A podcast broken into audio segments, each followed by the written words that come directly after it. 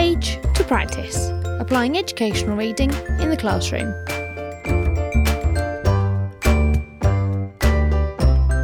Join in the conversation using hashtag page practice podcast.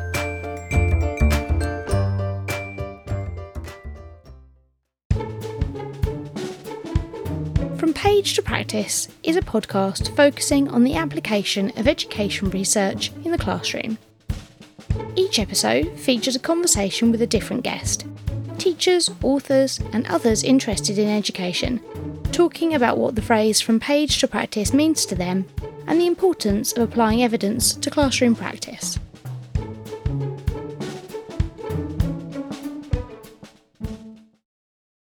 Hi, and welcome to Series 5, Episode 12. In this episode, I spoke to Rachel Ball and Alex Fairlamb.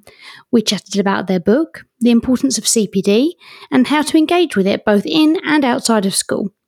Unfortunately, there was a technical issue at the end, and we do lose the final four minutes more or less of Alex's audio. I know what the issue was, and hopefully it won't happen again in future. You can still hear all of the CPD library round though with Rachel, but if it sounds a little disjointed, then you know why. Enjoy the episode. Great. Hi. So, uh, in today's episode, I'm lucky enough to have two people here with me. I have Rachel and I have Alex. So, uh, Rachel, would you mind introducing yourself, please? Hi, so my name's Rachel Ball. I'm assistant principal at a large secondary school in Salford. I am in charge of teaching and learning and CPD. Uh, this podcast is just perfect for me because reading is my passion. Um, particularly in, in, really interested in CPD reading and reading around teaching and learning for school.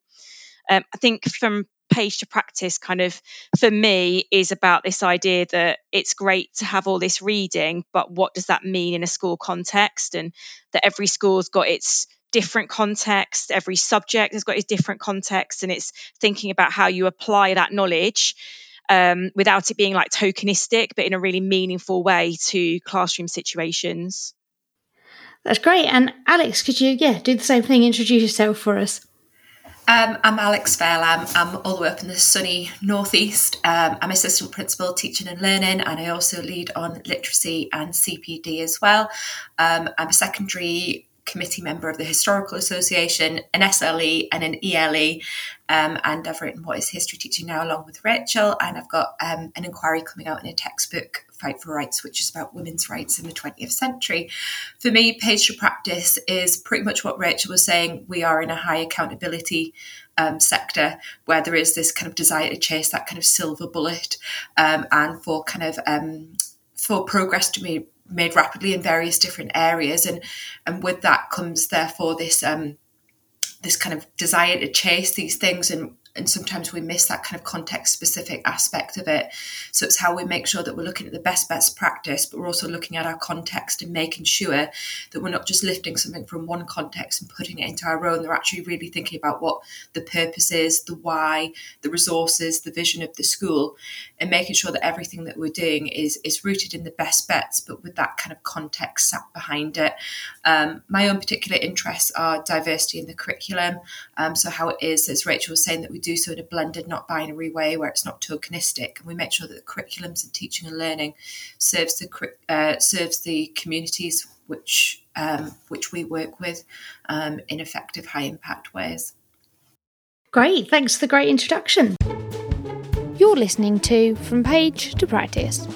Join the conversation on Twitter using hashtag Page Practice Podcast into the like the main body of what we're we're here to talk about today is your book. So we'll start with like where did it where did it come from? Before we even hear what's in it, where did it come from? How did this come about?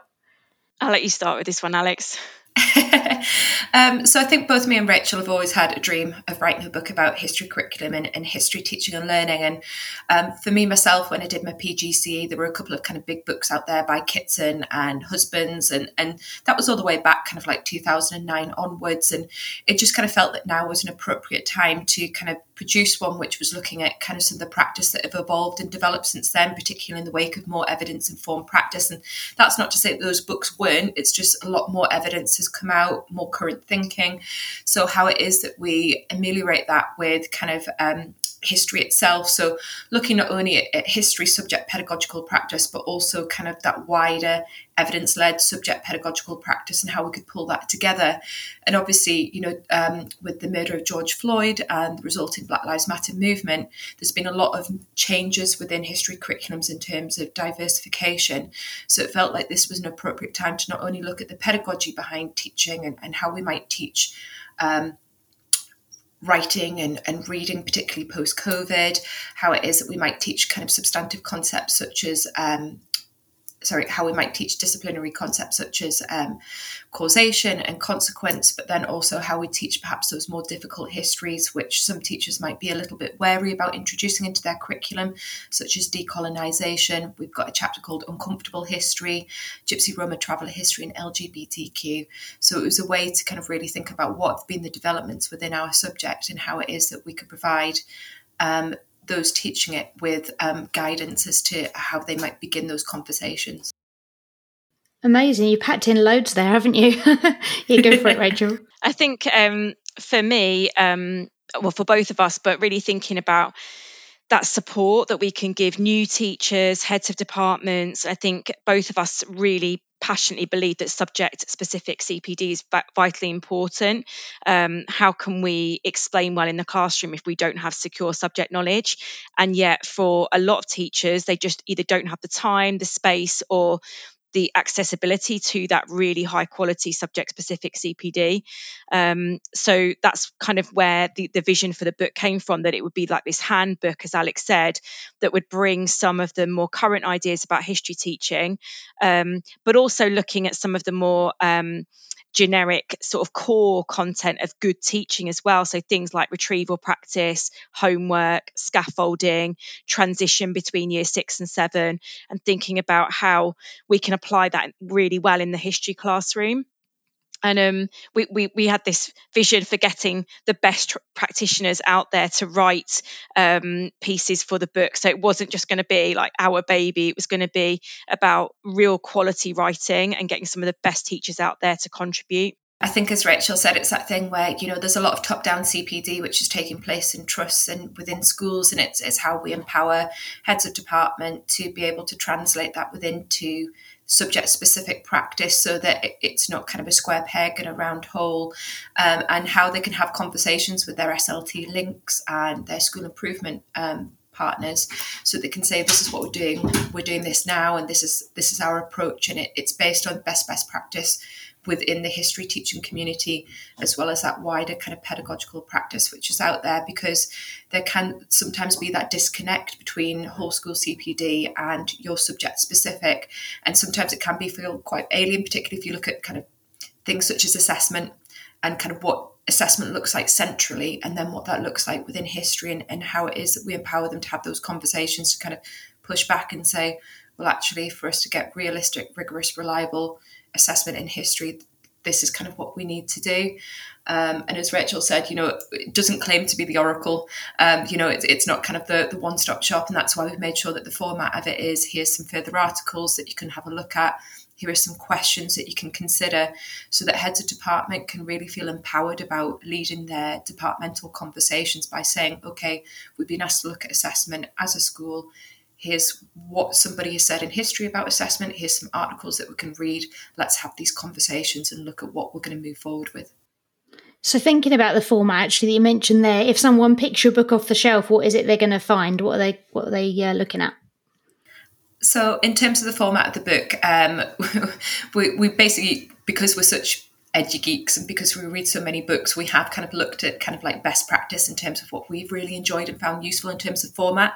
So the chapters all begin with kind of like you know a quote which kind of sets up the chapter kind of just encompasses it um, it's a brief introduction to the chapter the kind of why we think it's important you know what are the key aspects of it because we've got to bear in mind that you know there are a range of different practitioners who will be reading this book whether it's early careers um, whether it's someone who's really experienced and just making sure that we're all on the same page when you know, we're looking at this chapter, this is what we mean when we're talking about this. Um, and then it'll go through kind of the main body where it will share kind of research behind it, um, things which have worked really well well, um, that we've seen across the history community, not just within our own practice, things that haven't worked so well, a little bit of honesty. Like I know in my chapter, I when I talk about sources, I talk about what I did monumentally wrong and, and say try to avoid doing that. Um, um, the big kind of thread through it is kind of practical application. So, you know, this is the theory, this is the research, but here are some things that you could tangibly try in your classroom. Um, and then it finishes with um, five um, reflection questions that you can discuss either as a department. You can, you know, think about yourself or discuss with your SLT, um, and then three suggestions of further resources to kind of keep that conversation going. Really practical, then. Yeah, and as Alex said earlier, it's kind of split into two sections overall. So the first section covers the more um, the concepts that we talked about earlier, so things like causation, significance, etc., and then also those links to cognitive science, so things like scaffolding, retrieval practice, revision in history. The second part of the book deals with those more curriculum areas. So it's more curriculum focused. So, how do we teach, like Alex said, LGBTQ history well? How do we teach the history of Gypsy and Roma people? How do we teach um, empire really well? Um, all of these are areas that um, history teachers are currently tackling and trying to work out the best way of teaching. So it's it's um, it's a suggestion. It's not a how-to guide. It, these are suggestions of what other teachers have tried and that have worked well, um, with links to historians, and then, as Alex said, really practical strategies throughout the book as well. So um, the history teachers who've contributed have all been generous to put in kind of examples of their student work, um, examples of resources that they've used, um, and some of them, some of the chapters even have QR codes to like further resources that we just couldn't put into a book format. Um, so as we said, there's kind of there's loads in it, and it's not intended to be a sit down and read in one go. It's more that people can dip into particular chapters. So I was contacted um, a, a, couple of weeks ago by um, someone I used to work with who said, um, I've um, shared the transition chapter with all of my team, and it's really informed some brilliant discussion. And we've completely changed how we're going to do our introductory topic in year seven, and that's exactly how we envisaged it being used. It being used, so it's fantastic to hear um, that it's already having an impact. That's great. A lot of the conversations I'm having with people at the moment are about things that they've either enjoyed being able to dip in and out of, like you're saying, or being able to pull a chapter out and share it with people. And do, do you think is that the way our reading habits are going? Do you think rather than sitting down and reading something kind of cover to cover, we're kind of dipping in and out a bit more and using it in that kind of more flexible way?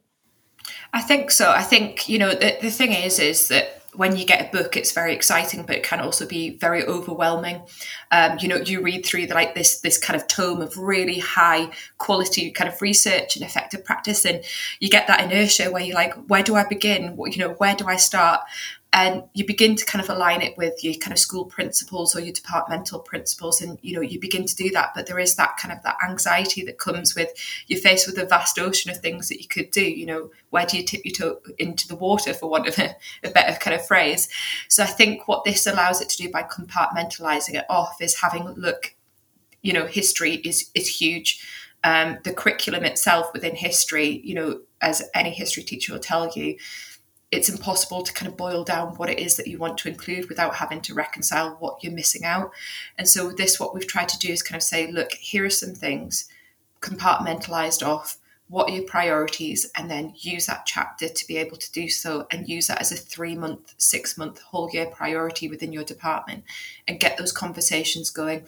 So, how it is, and I hate to use the phrase, how it is that you can do a deep dive on a particular strand that you want to improve, or if it is that you've got ECTs and they need to develop in a certain area. So, say, for example, they need to develop their literacy, they're doing their ECT training with a provider, how it is that you then support them in being able to translate that into the history classroom in your specific school.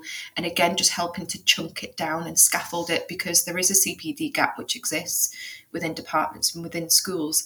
And so it just means that we're hoping that the book will be accessible in terms of not being hit with a big weighty tome of information, but instead saying, let's pick one thing, let's get really good at it, or I would like you to focus on this, you to focus on that, and then we'll come together and we'll have those meaningful conversations rather than trying to do it all, thinking about kind of what are the, the key priority areas. I think um, people are used to consuming blogs and, and short articles now a lot more than they ever were in the past. And like Alex said, I do think it can be quite overwhelming to look at a whole book. I think there are a few of us, I am probably one of the rare people that I do like to just sit down and read a book from cover to cover. Um, but I do think it's become a bit more of a trend now to be able to dip in and out because of you know if you look at how we consume news and um, things on a day-to-day basis just generally not even talking about in schools it is this kind of quick read what's the headline and then i'm going to um, possibly just go in and deep do a deep dive on that particular area. So yeah I, I do think it is the way that things are going I think it's a really important message for people to realise that they don't have to sit and read something cover to cover if they don't want to. But equally, if that's their style, then that's fine. But you know, like you said, it can be overwhelming to have that book in front of you and go like, "How on earth am I gonna? Well, where do I even begin with this?" So to know that you can go, actually, that chapter looks interesting to me, or that topic is something I need to work on, is a nice way for people to feel it's all a little bit more accessible, I guess. So you've you've got a lot of people uh, involved in um, creating the book with you. Uh, have you got is it a range of people from different kind of school contexts and backgrounds, that kind of thing? What can you tell us about who's been involved? You might not want to say names. I get that because then you always forget someone. Totally fine. but tell us the the rough gist. So there are over 25 um, contributors. Um, yeah, and it's geographically diverse, so all the way down to the Scilly Isles, um, all the way up to, to Newcastle. Um, so we've got a broad geographical range, and that involves different contexts in terms of um, whether you're an all through school, whether you're a secondary school, whether there's a sixth form attached. We've got um, people who work within universities um, as well, because what we wanted to do was cover that broad range of different practitioners. Because if we're writing it from the lens of just our own kind of context, it might be that therefore we're not including the different circumstances and demographics that other people might work in where perhaps there are these other challenges. Um, I think it's also important as well because um, having that diversity of different voices with different experiences. So, in terms of career stage, we've got a broad range of different career stage people, people who've been in the game for a long time, like myself and Rachel. I mean that politely, Rachel. We've been in it a long time. And perhaps people who haven't been in teaching that long, um, because in the end, it's not about the amount of years of service. It's about that experience and what people can bring to the table and that authenticity of the voice. And say, for example, for me, you know, I'd like to think that I've done a lot of work on, and I'm going to pick LGBTQ, for example, but actually having Becky Carter working on that, who has invested so much time and has so much wealth of experience, it would have been inauthentic to have written a chapter of which there is someone who is out there with that vast pool of expertise. And so it felt very, very important to make sure that we were going to the people that we knew had that kind of real credibility and and kind of um, wealth of experience behind them to be able to you know talk through all the different parts that perhaps you know either myself or Rachel hadn't had the depth of experience to do. I think that's another important thing, isn't it? Having that that vast range of people involved, and it gives something that all sorts of people can relate to. And it's not, you know, there's certain books that you'll pick up and you know the name of the author, and you know it's nice to go through books and go, oh, look, lots of people have contributed to this. It doesn't have to be that person with a million and one Twitter followers. There could be, you know, there's opportunities for everyone. I think that's what I try and do with the podcast for anyone to have their say on these things because you know we're all equal in that in those terms, aren't we? Yeah, absolutely. And I think it's that thing where, you know, as you're saying there, like it doesn't matter about the Twitter followers, it doesn't matter about the amount of years, it doesn't matter if, you know, somebody's a middle leader or a senior leader or, or whatnot. A big part of this book that we're really proud of is that it is a real kind of collaborative effort and you know the whole ethos behind it is that everyone has a voice everyone is doing something really effective um, and it's about kind of giving back to the community and ensuring that those people feel seen and feel heard um, because what they have to say is incredibly useful um, and should be. So you said earlier you know that you, you picked to, to to do the book subject specific because you felt that there's some things that need that that degree of translation from the whole school to the subject specific. So I guess slightly going in a tangent related to subject specific but not the book. What, have you got any advice for what people can do to get involved with other subject specific things? So I know there's you've had involvement in other history related things. What what what can you tell people to to get involved with? I think the number one piece of advice is to get involved with their subject association. I mean, we're lucky in the history community that we have the best subject association, no bias. Um, Historical Association. um, and, and there are other history related um, teaching organisations as well, like SHP, um, that just put on the most phenomenal CPD for us. So you can dip into a conference. Um, they provide um, resources that you can read. Um, th- there's blogs related to um, a- the HA do. Um, there's local events as well. Um, so I think for us, we're really, really lucky. But actually, lots of subjects do have subject associations that put on some really good CPD. And I think that's it's usually quite accessible and something that schools are usually prepared to fund as well because schools are realizing more and more especially with the new ofsted framework the importance of actually um, improving subject knowledge and keeping up to date with what's going on in your subject community do you think that's something we're doing a bit more of now than maybe was in the past? I've seen more more schools going towards having some subject specific CPD that maybe we haven't had in a while? Do you think that's the case? Yeah, I definitely think so. I mean, I always say to the staff in my school that if um, you're sitting reading um, a, a, book related to your subject knowledge in your PPA, I'm not going to look at you and think, why aren't you marking or why aren't you doing this? I'm, I'm thinking, yes, this is amazing because, uh, you know, like as we started the podcast, if how can you give good explanations, give good feedback? How can you scaffold well if you're not got if you're not starting with the point of having good subject knowledge in the first place. Um, so yeah, I think a lot of schools are recognizing the importance of it more. Yeah, sorry. Yeah, so my parts on um, what you can do to better connect. As, as Rachel said, subject associations are, are really, really fantastic. Um, I think also as well within the history community, we're very blessed with historians who are willing to kind of reach out and support. Um, and I think everyone within the history community is so, so giving. Like if you go on Twitter, there is an absolute gluttony of people who would be really, really supportive. So I think, you know, in terms of advice for other um, subjects, it would be, as Rachel said, seek out your um, subject associations um, go on Twitter and have a look. So, say for example, if you if you're thinking about geography, then Michael Chiles is kind of like you go to. You know, if you're thinking about English, then it's going to be Kat Howard and it's going to be Haili Hughes. So I think it's you know it's about going out there and just basically doing a call to action and saying, is there someone who's within my subject that that could help me to distill what books would be quite useful for me, you know. And there are some overarching books which are quite useful, like Mary Myatt's books on kind of curriculum, where it has subject specific chapters, and ones on disciplinary literacy that have subject specific chapters. So again, sometimes just going on on platforms such as, as Twitter and saying, I'm really interested in this within a subject specific lens who who is available to talk to me about these different things and nine times out of ten people are so so given of their time so so given so, I kind of guess away from the subject specific, um, in terms of engaging with CPD beyond your own school. So, put yourself in the position of the person who is in a school where uh, they, they don't feel like they've got people to talk to about about these kind of conversations we're having now, uh, what sorts of things would you recommend they they do and get involved with? So I know you've you've mentioned calling out on Twitter as as one of them, but what else could they do? I think um, a really important way for me to get good CPD has been through conferences. So, um, Research Ed most notably, but there are other conferences that go on, the subject specific conferences.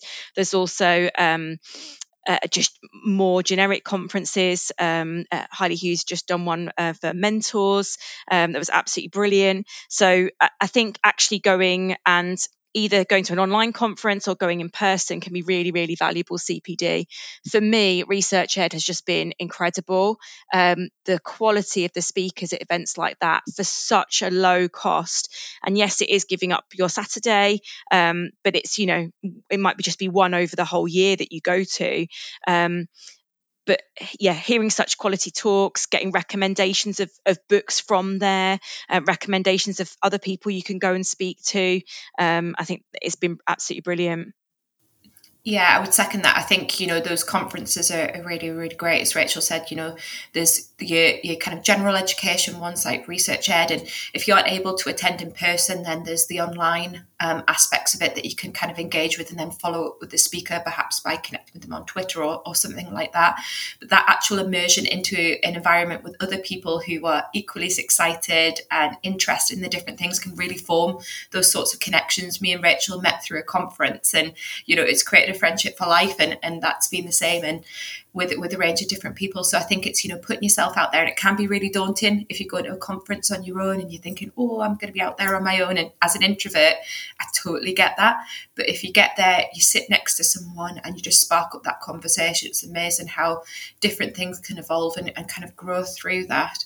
So I, I fully recommend that. Um, I think also as well other ways to kind of perhaps not collaborate or meet with other people, but different ways that you can kind of access research in really small drip feed ways is you can sign up to subscribing lists like Peps Mccrea does one um, each week, Mary Myatt does one each week. So again, that kind of drip feed of, of different things um, where you can kind of um, explore um, different snippets of information um, and maybe have a look locally. Um, so, say for example, in Durham, there's a Durham History Network. Um, we're setting up Historical Association Northeast. So, having a look at what might there be locally that you can engage with, because I know there's things like BrewEd and and whatnot. Um, so, yeah, there, there's lots of different things. Um, I guess it's just a case of kind of going out there and, and having a look at what would work best with your circumstances. Yeah, and I just echo what Alex said that don't worry if you're on your own because lots and lots of people go to these events on their own um, and very quickly as alex said kind of meet other people that are in similar situations. Um, and yeah it, i mean we met at a conference um, yeah and look here we are we just published a book so who knows what might happen no, I totally agree with you. The amount of connections that I've got now that have been as a result of either Twitter or these kinds of events is uh, well, I couldn't have imagined it. So it's it's definitely worth just putting yourself out there for that one time that you have to push out of your comfort zone, and then after that you find people, don't you? Um, so I noted down earlier, Alex, you mentioned a, a CPD gap. Could you just explain a little bit more about what you meant? Um, so it the first time that I kind of saw it phrased as CPD gap was when I read Kate Jones's book on retrieval practice, where she talks about it. Um, so this idea that you know within schools there will be kind of this gap in terms of perhaps expertise or kind of knowledge, and that comes for a range of different reasons, and, and that can be you know circumstances, um, particularly you know say for example if you've got children you might not have the opportunity to to on a night time to read as, as, as much as perhaps someone who doesn't have children. Um, it might be that some people um, you know really want to invest in, in reading different books and going to conferences and they can afford to do so and, and have that time to do so. And it might be that you know some people for you know their their own vision and, and what they want to achieve they either want to engage in cpd or actually you know in terms of being protective of their time don't want to perhaps invest um, beyond a certain amount of hours. And, and that again is absolutely you know horses for courses. And each person has their own um, way of approaching their kind of like career. So it's how it is that we try and make sure that CPD therefore is accessible um, mm. and that, you know, whilst it is that we have high expectations of CPD, um, you know, we want to teach the top in terms of our CPD, how it is that we don't make people feel that they are massively behind, that there is this big gap, that you know there's people that know so so so much, and it's it's that you're almost kind of like running last behind this race because you, you don't have X amount of hours to actually do that reading that somebody else might want to do. So, how it is that we motivate people, we provide accessible um, but challenging CPD, we scaffold it and we chunk it so that, again, everyone feels that they belong in that CPD, everyone feels that they can engage with it, um, and that there isn't this kind of like hierarchy of kind of expertise and that sort of thing. I think just picking up what Alex said there, we were really keen with the book to make sure that it was accessible um, because I do think there is some reading out there that is very academic. And especially when we're so busy um, as, as teachers, so under pressure, to find the time for CPD and then that the CPD is actually really hard to digest, that just puts people off. So we were so keen that our book was, um, you know, still really well researched and quality, but really accessible um, for everybody who might just have you know 20 minutes here and there to be able to um, to read. Yeah that's i mean you get heads up sorry, you get heads of department, bless them, where like I've never actually been a head of department myself. Um, and I, I just, I'm in awe of heads of department and also heads of year, um, because in pastoral things just grow arms, legs, and teeth in a morning and it just takes over your whole day. So having the capacity and, and kind of mental bandwidth to then be able to kind of digest kind of books, as Rachel was saying, is is asking quite a lot when, you know, a head of department might have data deadlines, they've got a curriculum evaluation, then they get hit with a mocksted. Um, and then, you know, there's SIPs coming in in two weeks' time. It, it's schools are very, very busy ecosystems and it doesn't create that capacity for kind of CPD to the extent that we would want it to. And unless you're in a school that really does carve and protect that time, it does mean that we do have to be supportive with providing CPD that doesn't add to that gap and instead looks at those different contexts and helps to bridge that gap so that everyone feels, as I said, you know, that they can access it in ways which are achievable to them. So, have you got any suggestions? Kind of what what can we do in schools? So, as well as the well as fantastic resources of like books like yours, what can we do in schools to whether it's a kind of bite sized thing, whether it's drip feeding things into people, but what can we do to try and support teachers without making them feel overwhelmed with the the CPD they need to do or must do? I think the most important thing is to ring fence time for it. Um, it's the biggest problem in schools that we have so little time. Um, but it has to be a priority for school leaders. If we want our teachers to flourish in the classroom, um, to be able to um, teach really, really effectively, they need to be able to spend their time on the right things, the things that are going to matter the most. And how can they do that if they're not skilled to know what those things are. We've got to protect their time. I'm really passionate about it. Um, in my school, we're really lucky that we do have an hour for each subject protected each fortnight within the school day. Um, and that makes up a bulk of their CPD. Um, so then some of our other directed time is being used for um, one-to-one coaching instructional coaching um, but however you do it whether your setup might be different but i think school leaders have got to prioritize that that time is ring fenced yeah i think for me um yeah, I think for me, there's there's two things which build upon that. One, time is absolutely, you know, it's it's the one thing that every teacher wishes they had more of. I think the other thing is it's really making sure that it's purposeful. You know, we only have a finite amount of time for CPD, so it's really got to tie in with what the development of the school and the department and what our pupils really need. We've got a duty of care to our pupils to make sure that we are investing CPD into the high priority areas. And if it is that people perhaps don't feel that the CPD is a, is something which aligns with a priority, you, you, you kind of onto a bit of a, a, losing streak there. You lose that motivation because that common sense of purpose um, can, can kind of be lost. And I think the other aspect of it is really making sure that it's a diet. Um, you know, there are some times where perhaps there are more top down things that need to be done but you've got to balance that against making sure that there's the opportunity for departmental time to be able to digest those those different aspects of it and then also to personalize it as well. So you know if it is for example you're introducing a literacy strategy it might be that there's that top down kind of initial phase and you know throughout the year you might kind of bulk that up. But then you've got to then create the time to train to empower your middle leader to be able to be the one to drive that within their department. And if you don't do that collaboratively, if you don't work with them to say, how could this work in your subject before you do your whole school CPD, again, you're missing a trick because then you do the whole school CPD. They then drive that within their departments as experts within their fields. And then from that, it is that practitioners are then able to kind of dip into personalised and bespoke CPD to kind of work on an area that's really going to help them to develop their own individual practice. So I think, you know, those two things, the purpose is absolutely essential because um, I know fine well that if I, I, walk into a session and I'm like, oh, it's a well-being one, great, and you know, it, it's one of those things where you can feel like it's been done for the sake of it, as opposed to actually, you know, here's here's what we're doing, this is why we're doing it, and this is the impact that we know it's going to have on on teachers and, and pupils. It can be quite difficult then to get people to to buy into it. I think also as um, a, a CPD lead, I feel a big part of my job is to bring that CPD to the staff in my school. So, um, pointing out, you know, that there's going to be a conference coming up, and can school pay for the tickets for that conference? Um, buying into CPD programs. Um, you know, we have just bought into um, Mary Myatt's CPD platform um, to, uh, to people in uh, school leaders can access that as an extra part of CPD.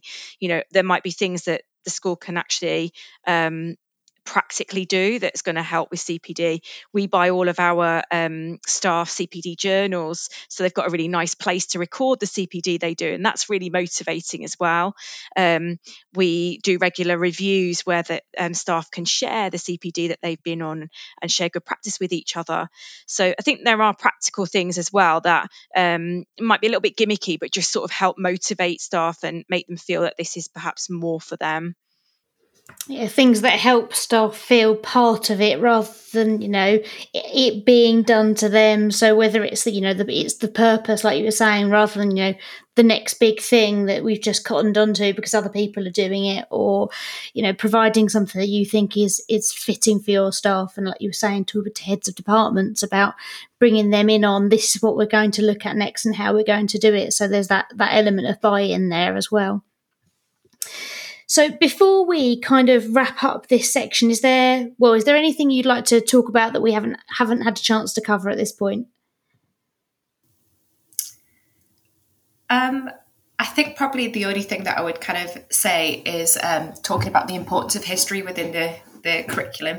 Um, as historians, we're always going to do this. Um, so I think you know one thing that is really important for senior leaders to hear is the importance of carving out that time for history um, and making sure that there is enough time for practitioners to really research their curriculum and have time to look at their intent and their implementation. History is massively important. Um, it's a foundational subject for so many different things. It links with with English, if you're looking at kind of like Animal Farm, well, you know, what's going on in history when you're looking at dictatorships and communism and that sort of thing. I think sometimes, you know, uh, there can be a, a, focus on subjects such as maths and science. Um, and I know, particularly at the moment, the focus on recruitment is in things like computer science and MFL and, and things like that. And it can mean that, therefore, that humanities do get kind of forgotten about and kind of put to the side. But we are a massively important subject. Um, we have so much expertise. Um, so the more that SLTs can do to carve out that time to give us the space to be able to produce really effective curriculums, the more that we can help to bulk up things such as English um, and science through things like the history of medicine. Um, but we do need that time and we do need that. Um, well, I can't think of the phrase, but we do need to be kind of seen as a subject and, and have that support. Um, yeah. Anything to add to that, Rachel? No, I just echo no. everything Alex has said, really. yeah. In that case, before we move on, uh, we'll just wrap up this section. Can you tell us the full title of your book and where we can get it? And also where people can find you if they'd like to get in touch or follow you, etc. So, the full title is What is History Teaching Now? A Practical Handbook for All History Teachers and Educators by Alex Fairlamb and Rachel Ball. Uh, you can get in touch with me, Rachel, on Twitter. Um, I'm at Mrs. Ball AP. Um, I also occasionally write a blog um, at the educational educationalimposters.wordpress.com. Um, so with me again, you can get hold of me on Twitter. I'm at a really unusual um, Twitter handle that um, I started a while ago and, now can't change. It's at lamb underscore heart underscore t. Um, and our book is available at John Catt Edu and it's also available on Amazon, but there are other retailers as well. Um, and if you are interested in kind of finding out more about the Historical Association, then you can contact myself or contact HIST ESOC uh, on Twitter to find out more about the work that they do. And their website's phenomenal in terms of CPD opportunities. Great, thanks. And I will try and put the links to all of those various bits and pieces that you've just said in the, in the notes so people can get hold of them. Sign up to receive the From Page to Practice weekly newsletter to read tips and advice from my guests, as well as information on upcoming episodes. Find the link in the show notes for this episode. So, this final round, uh, I've called the CPD Library Round. It doesn't have to be a book. So, uh, the way this works, I've got a list of categories, and I'd just like to hear the thing that comes to mind for you. So it could be a book, it could be a podcast, it could be a, a blog, a person you follow, I don't know, anything related.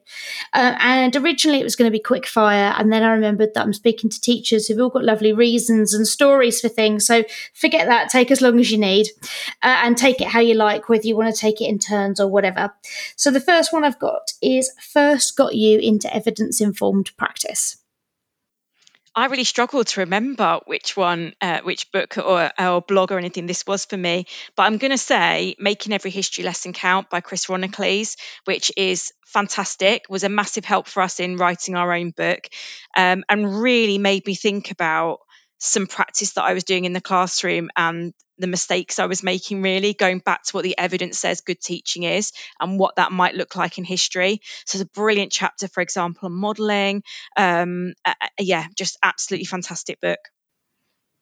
That book and ones from the series have come up so many times with different people. It's great to hear it keep coming up. Alex, what about you? Um, I think I've got kind of two aspects it. I struggle to, to, remember as well.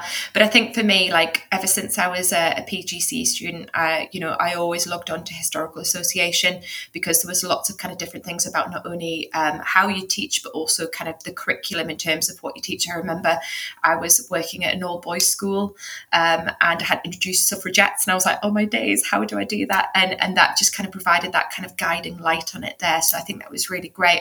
But then that wider educational stuff, I think think um, Boys Don't Try was a really interesting one.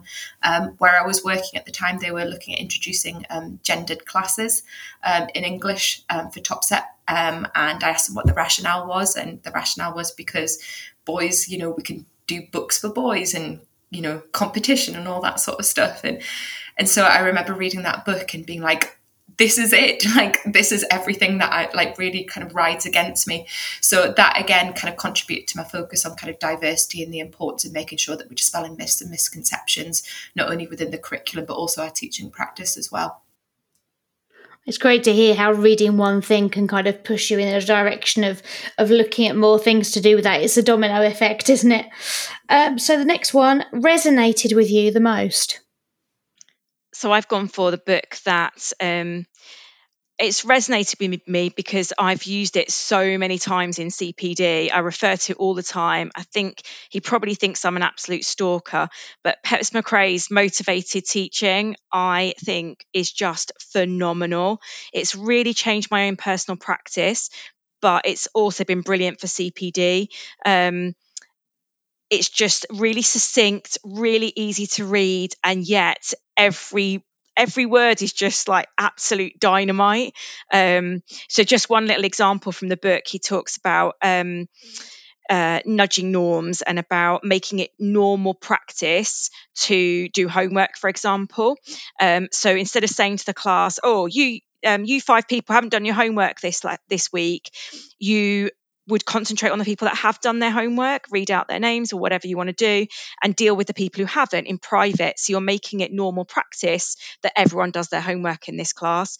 And that kind of um, strategy has been absolutely transformational for my teaching. And I've been able to share it with loads of other people as well. Um, I think one of the, the key books that um, has really resonated with me has been Alex Quigley's books on things such as closing the reading gap. Um, so I think, you know, it's one of those things that until I started looking at literacy in more detail, I hadn't realised, you know, how important it was as secondary practitioners. We weren't taught about how to teach reading. And it's that quote that he's got where we need to bear in mind that secondary practitioners that, you know, when we are produce, when we're putting information in front of children, some children are still learning to read, whereas we're expecting them to read to learn. And actually, how he broke down the importance of, of how we explicitly teach reading, and then he follows that up in his vocabulary book and his writing book, is massively important. Um, primary teachers are taught things like phonics, morphology, etc., whereas that's something that has been missing. And, and I know lots of providers in the ECT programs are now including literacy, but perhaps not to the extent that it could be. He really breaks down the the importance of it, um, our duty of care to our children to make sure that we are really thinking mindfully about how we thread in um, opportunities for modelled reading within the classroom um, and what that could practically look like. And I think, you know, one of the key things we've talked about is making sure that, you know, whatever book that you're reading is accessible. That book is really, really accessible, how he breaks down the challenges that children experience. And it's those things where the penny drops and you're like, of course, no wonder that child couldn't do that activity because and no wonder they were acting as they were because wouldn't you if you couldn't read the information in front of you so that was really really transformative in terms of not only my own individual practice but also as well how i communicate it and you know there's not a cpd practice that goes by where i don't use something from his book on that either as kind of a way that I approach the craft of the CPD, like front loading with vocabulary or etc., or where I don't include a quote from him. So again, I'm sounding a bit like Rachel on the whole stalker front, you know, Peps Mccrea and Alex Quigley there one You know what? Honestly, I wish I'd been tallying the names that have been coming up. I might have to just sit and listen back because Peps and Alex both have come up in multiple conversations and I think this is the 12th 12th one recording or something and they're just books for the same reasons you know they've just got solid things in them and the the concise nature of, of Pep's books comes up every time as well um, so the next one is challenged your views. I'm going to copy Alex earlier. I'd written down Boys Don't Try. For me, yeah, absolutely transformational. Um, like Alex said, really challenged some practice that was going on within my school at the time. So things like competition, um, books about war, you know, studying lots of Hitler and World War II because we, we think that's what boys like um, and is going to engage the boys, myths around engagement, um, but also things like language and the way that we speak to boys and kind of laddish culture. Um, that book really contains so much brilliant advice, um, not just for within the curriculum, but also pastorally as well, um, and really did challenge a lot of views in my school it's kind of like almost like a nice echo to that because Lost Girls is um, the, the the other the other equivalent of it. Lost Girls, I think, is a really really important one. There is a lot of focus on white working class boys and their lack of engagement and you know their, their outcomes and that sort of thing. Whereas actually, it can be that um, a lot of um, a lot of focus is therefore placed on that rather than looking at actually girls within the classroom. And again, those myths and misconceptions about how girls learn and how they present as kind of nice and quiet and all that sort of thing. And I think, you know, just recently, one of the books that's helped to reinforce that is the Pride and Progress book, um, which has just come out by um, Jo Brassington and Adam Kale, I think it is. Um, and again, just making sure as well that I'm not just focusing on boys and girls, and actually I'm looking at kind of, uh, you know, heteronormativity, cisnormativity, and that sort of thing, and how it is that we can make sure that all children feel seen within our curriculums, within our classrooms, within our pastoral care. Um, and again, just challenging those myths and misconceptions. One of the, the most interesting things that I find in that book, Pride and Progress, is about um, the bicycle, where it is that a guy who's Australian did this study where actually it's really hard to um, learn something because you've got to simultaneously unlearn something. So he learns how to ride a bicycle backwards, but it's really, really hard and takes him eight months because he's got to unlearn how he learned to ride ride a bike. And I think that again is something which is really great in terms of when you're speaking to staff about introducing something and changing mindsets about things. That that kind of that honesty of that you know it is going to be uncomfortable. You've got to get comfortable with being uncomfortable because you've got to challenge your thinking about how you've thought about something or perhaps done it as a habit routine for so long. And now actually you've got to look at it again differently. So i think those have been really powerful Oh, a lovely kind of trio of books that would go quite well together there if people haven't read any of those before. It's a really nice place to start with that kind of topic as well, isn't it? Um, had the biggest impact on your practice? So, so many I could choose here. I found this really difficult. I'm going to go for um, a book that really um, has impacted my teaching practice, but also made me feel seen in the classroom. Um, and that is Jamie Thom's Quiet, um, a quiet education. Um, so um, this is kind of uh, uh, uh, the partner book to Susan Cain's Quiet, um, which is all about introvertism and the power of introverts. Jamie Thom brings that into a classroom situation. So talks about you as an introverted teacher, but also how you can um, use the best strategies for your introvert students. So going back to what Alex has said before about you know you feeling seen um, and our students feeling seen within the classroom, um, just think for me it was so brilliantly written.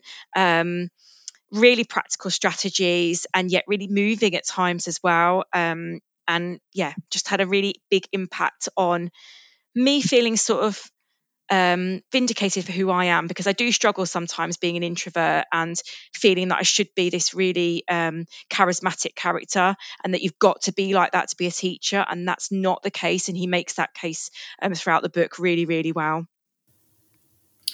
Um, I think in terms of impact, it'll be perhaps the WomenEd books. Um, you know, as a as a female educator, kind of knowing that there's a community out there who can um, support you and who can share in experiences that you might also be experiencing. I was fortunate enough to write the book. Um, I feel like me and Rachel have almost pre-prepared this because we talk about the same things here. Um, but in their second book, I wrote a chapter on what it is to be an introvert introverted leader. Um, and so having that space and, and that forum where it is that I knew that people would understand and appreciate that, and reading the other chapters about the challenges that women face in terms of unconscious bias, um, in terms of kind of workplace practice, in terms of, you know, climbing up the ladder, all those different things, actually having that where you felt, yes, actually, this is what I've experienced, this is my concerns, this is what I see. Um, to have that kind of community and forum was massively important. Tell you what, you can see how you two have written a book together because everything you're saying is just dovetailing. And if I believe that you didn't prepare this together, then not. it's really working, isn't it? we absolutely did not. so, should be required reading for early career teachers or teacher trainees? Again found this really really difficult. There's so many. Um, i read tips for teachers by um, craig barton not that long ago. Absolutely brilliant. Um, i think making every lesson count as well. But i'm actually going to go for pete foster's book which i was lucky enough to read just before it was published what do new teachers need to know? Um, i think he really um, he writes excellently, uh, really research, evidence informed, um, and just kind of breaks down all the different aspects of classroom practice for particularly written for new teachers. Um, for me, it would be Year One, which is by Michael Chiles and David Goodwin. Um, again, I just think it's a really kind of clear overview of different pedagogical practices, um, and I think it could be really well aligned to the different providers, which different um, ECTs are working with in terms of, okay, so we're focusing on this at the minute and then picking up that chapter of the book. And so we've made sure that all of our mentees have that book so that, again, during mentor conversations, they can kind of look more in depth at that. I just think it's a really insightful and much needed book in terms of how they help to distill what is, you know, a, a a kind of a vast range of information that they're being hit with each week as part of their training program and it, it just helps to anchor everything together and the next one uh, is Inspired You. For me, um, Jade Pearce's book, What Does Every Teacher Need to Know? Um, I was really lucky enough to contribute a case study to that book. Um, but the first section um, has got really accessible summaries of um, research that's out there. Um, and then there's a really useful section about how to bring CPD into um, into schools effectively to create an evidence informed CPD culture. Um, and for me, massively inspiring about how I can do a better job in my school um, about making CPD accessible and real um, and effective for the teachers um, that I work with. Um, for me, I think it's a it's a recent publication actually, which is the Building Culture by Lekha Sharma. Um, not only is the format incredible in terms of having like the thinking pages and things like that, but I think how she talks about how you can develop practice as, as a member of the SLT in terms of things like cognitive safety um, and all those different things, so that we can make sure that um, we're creating a kind of a culture where everyone feels that they're attuned to the same vision in supportive yet challenging ways. I think it's an absolute must if you're a senior leader because it just really does highlight how we can be kind and compassionate leaders and, and to develop these kind of these communities with with our um, practitioners um, in sustainable ways. So we're into our final three now. So the next one is your most recent read. For me, it was Matt Pinkett's Boys Do Cry. Um, absolutely fantastic book. Again, really challenged um, a lot of ideas that are out there um, about how to support boys better, particularly pastorally. Um, there's an excellent chapter on physical education um, in schools and how uh, we can best best support boys there, about boys opening up about their mental health, how we can encourage boys to talk in school. Um, it went straight to my head of personal development and has already impacted on our PSHE curriculum for next year. Absolutely brilliant book. Um, for me, it's um, Christopher Such's book, which is The Art and Science of Primary um, Reading.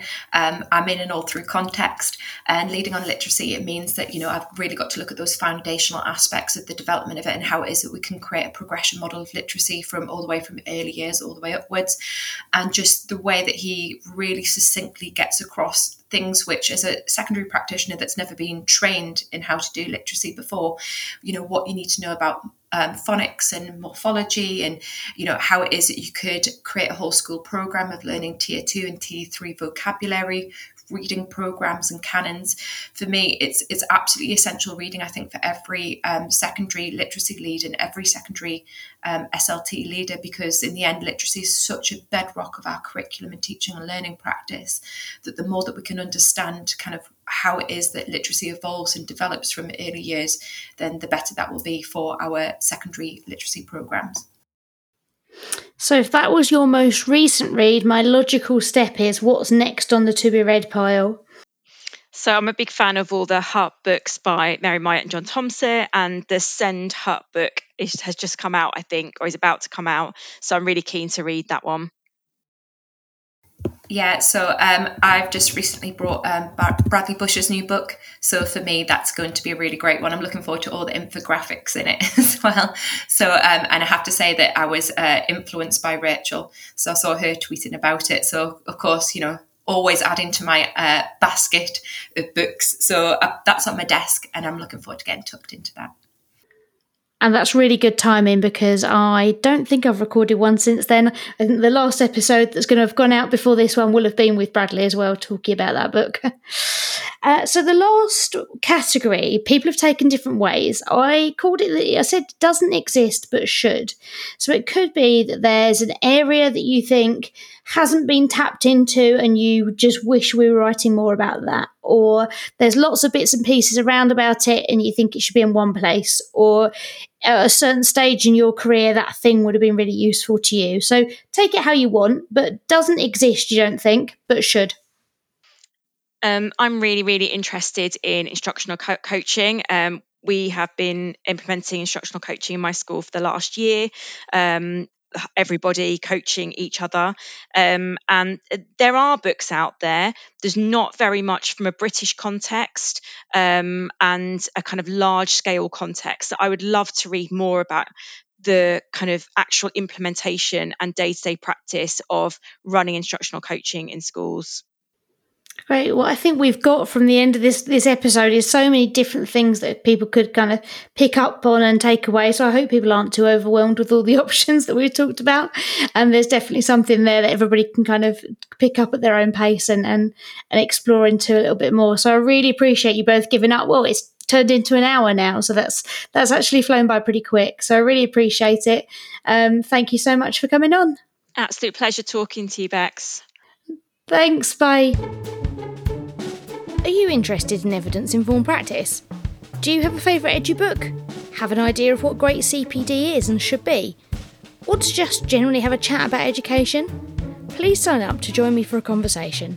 I rely on volunteers from all contexts and levels of experience.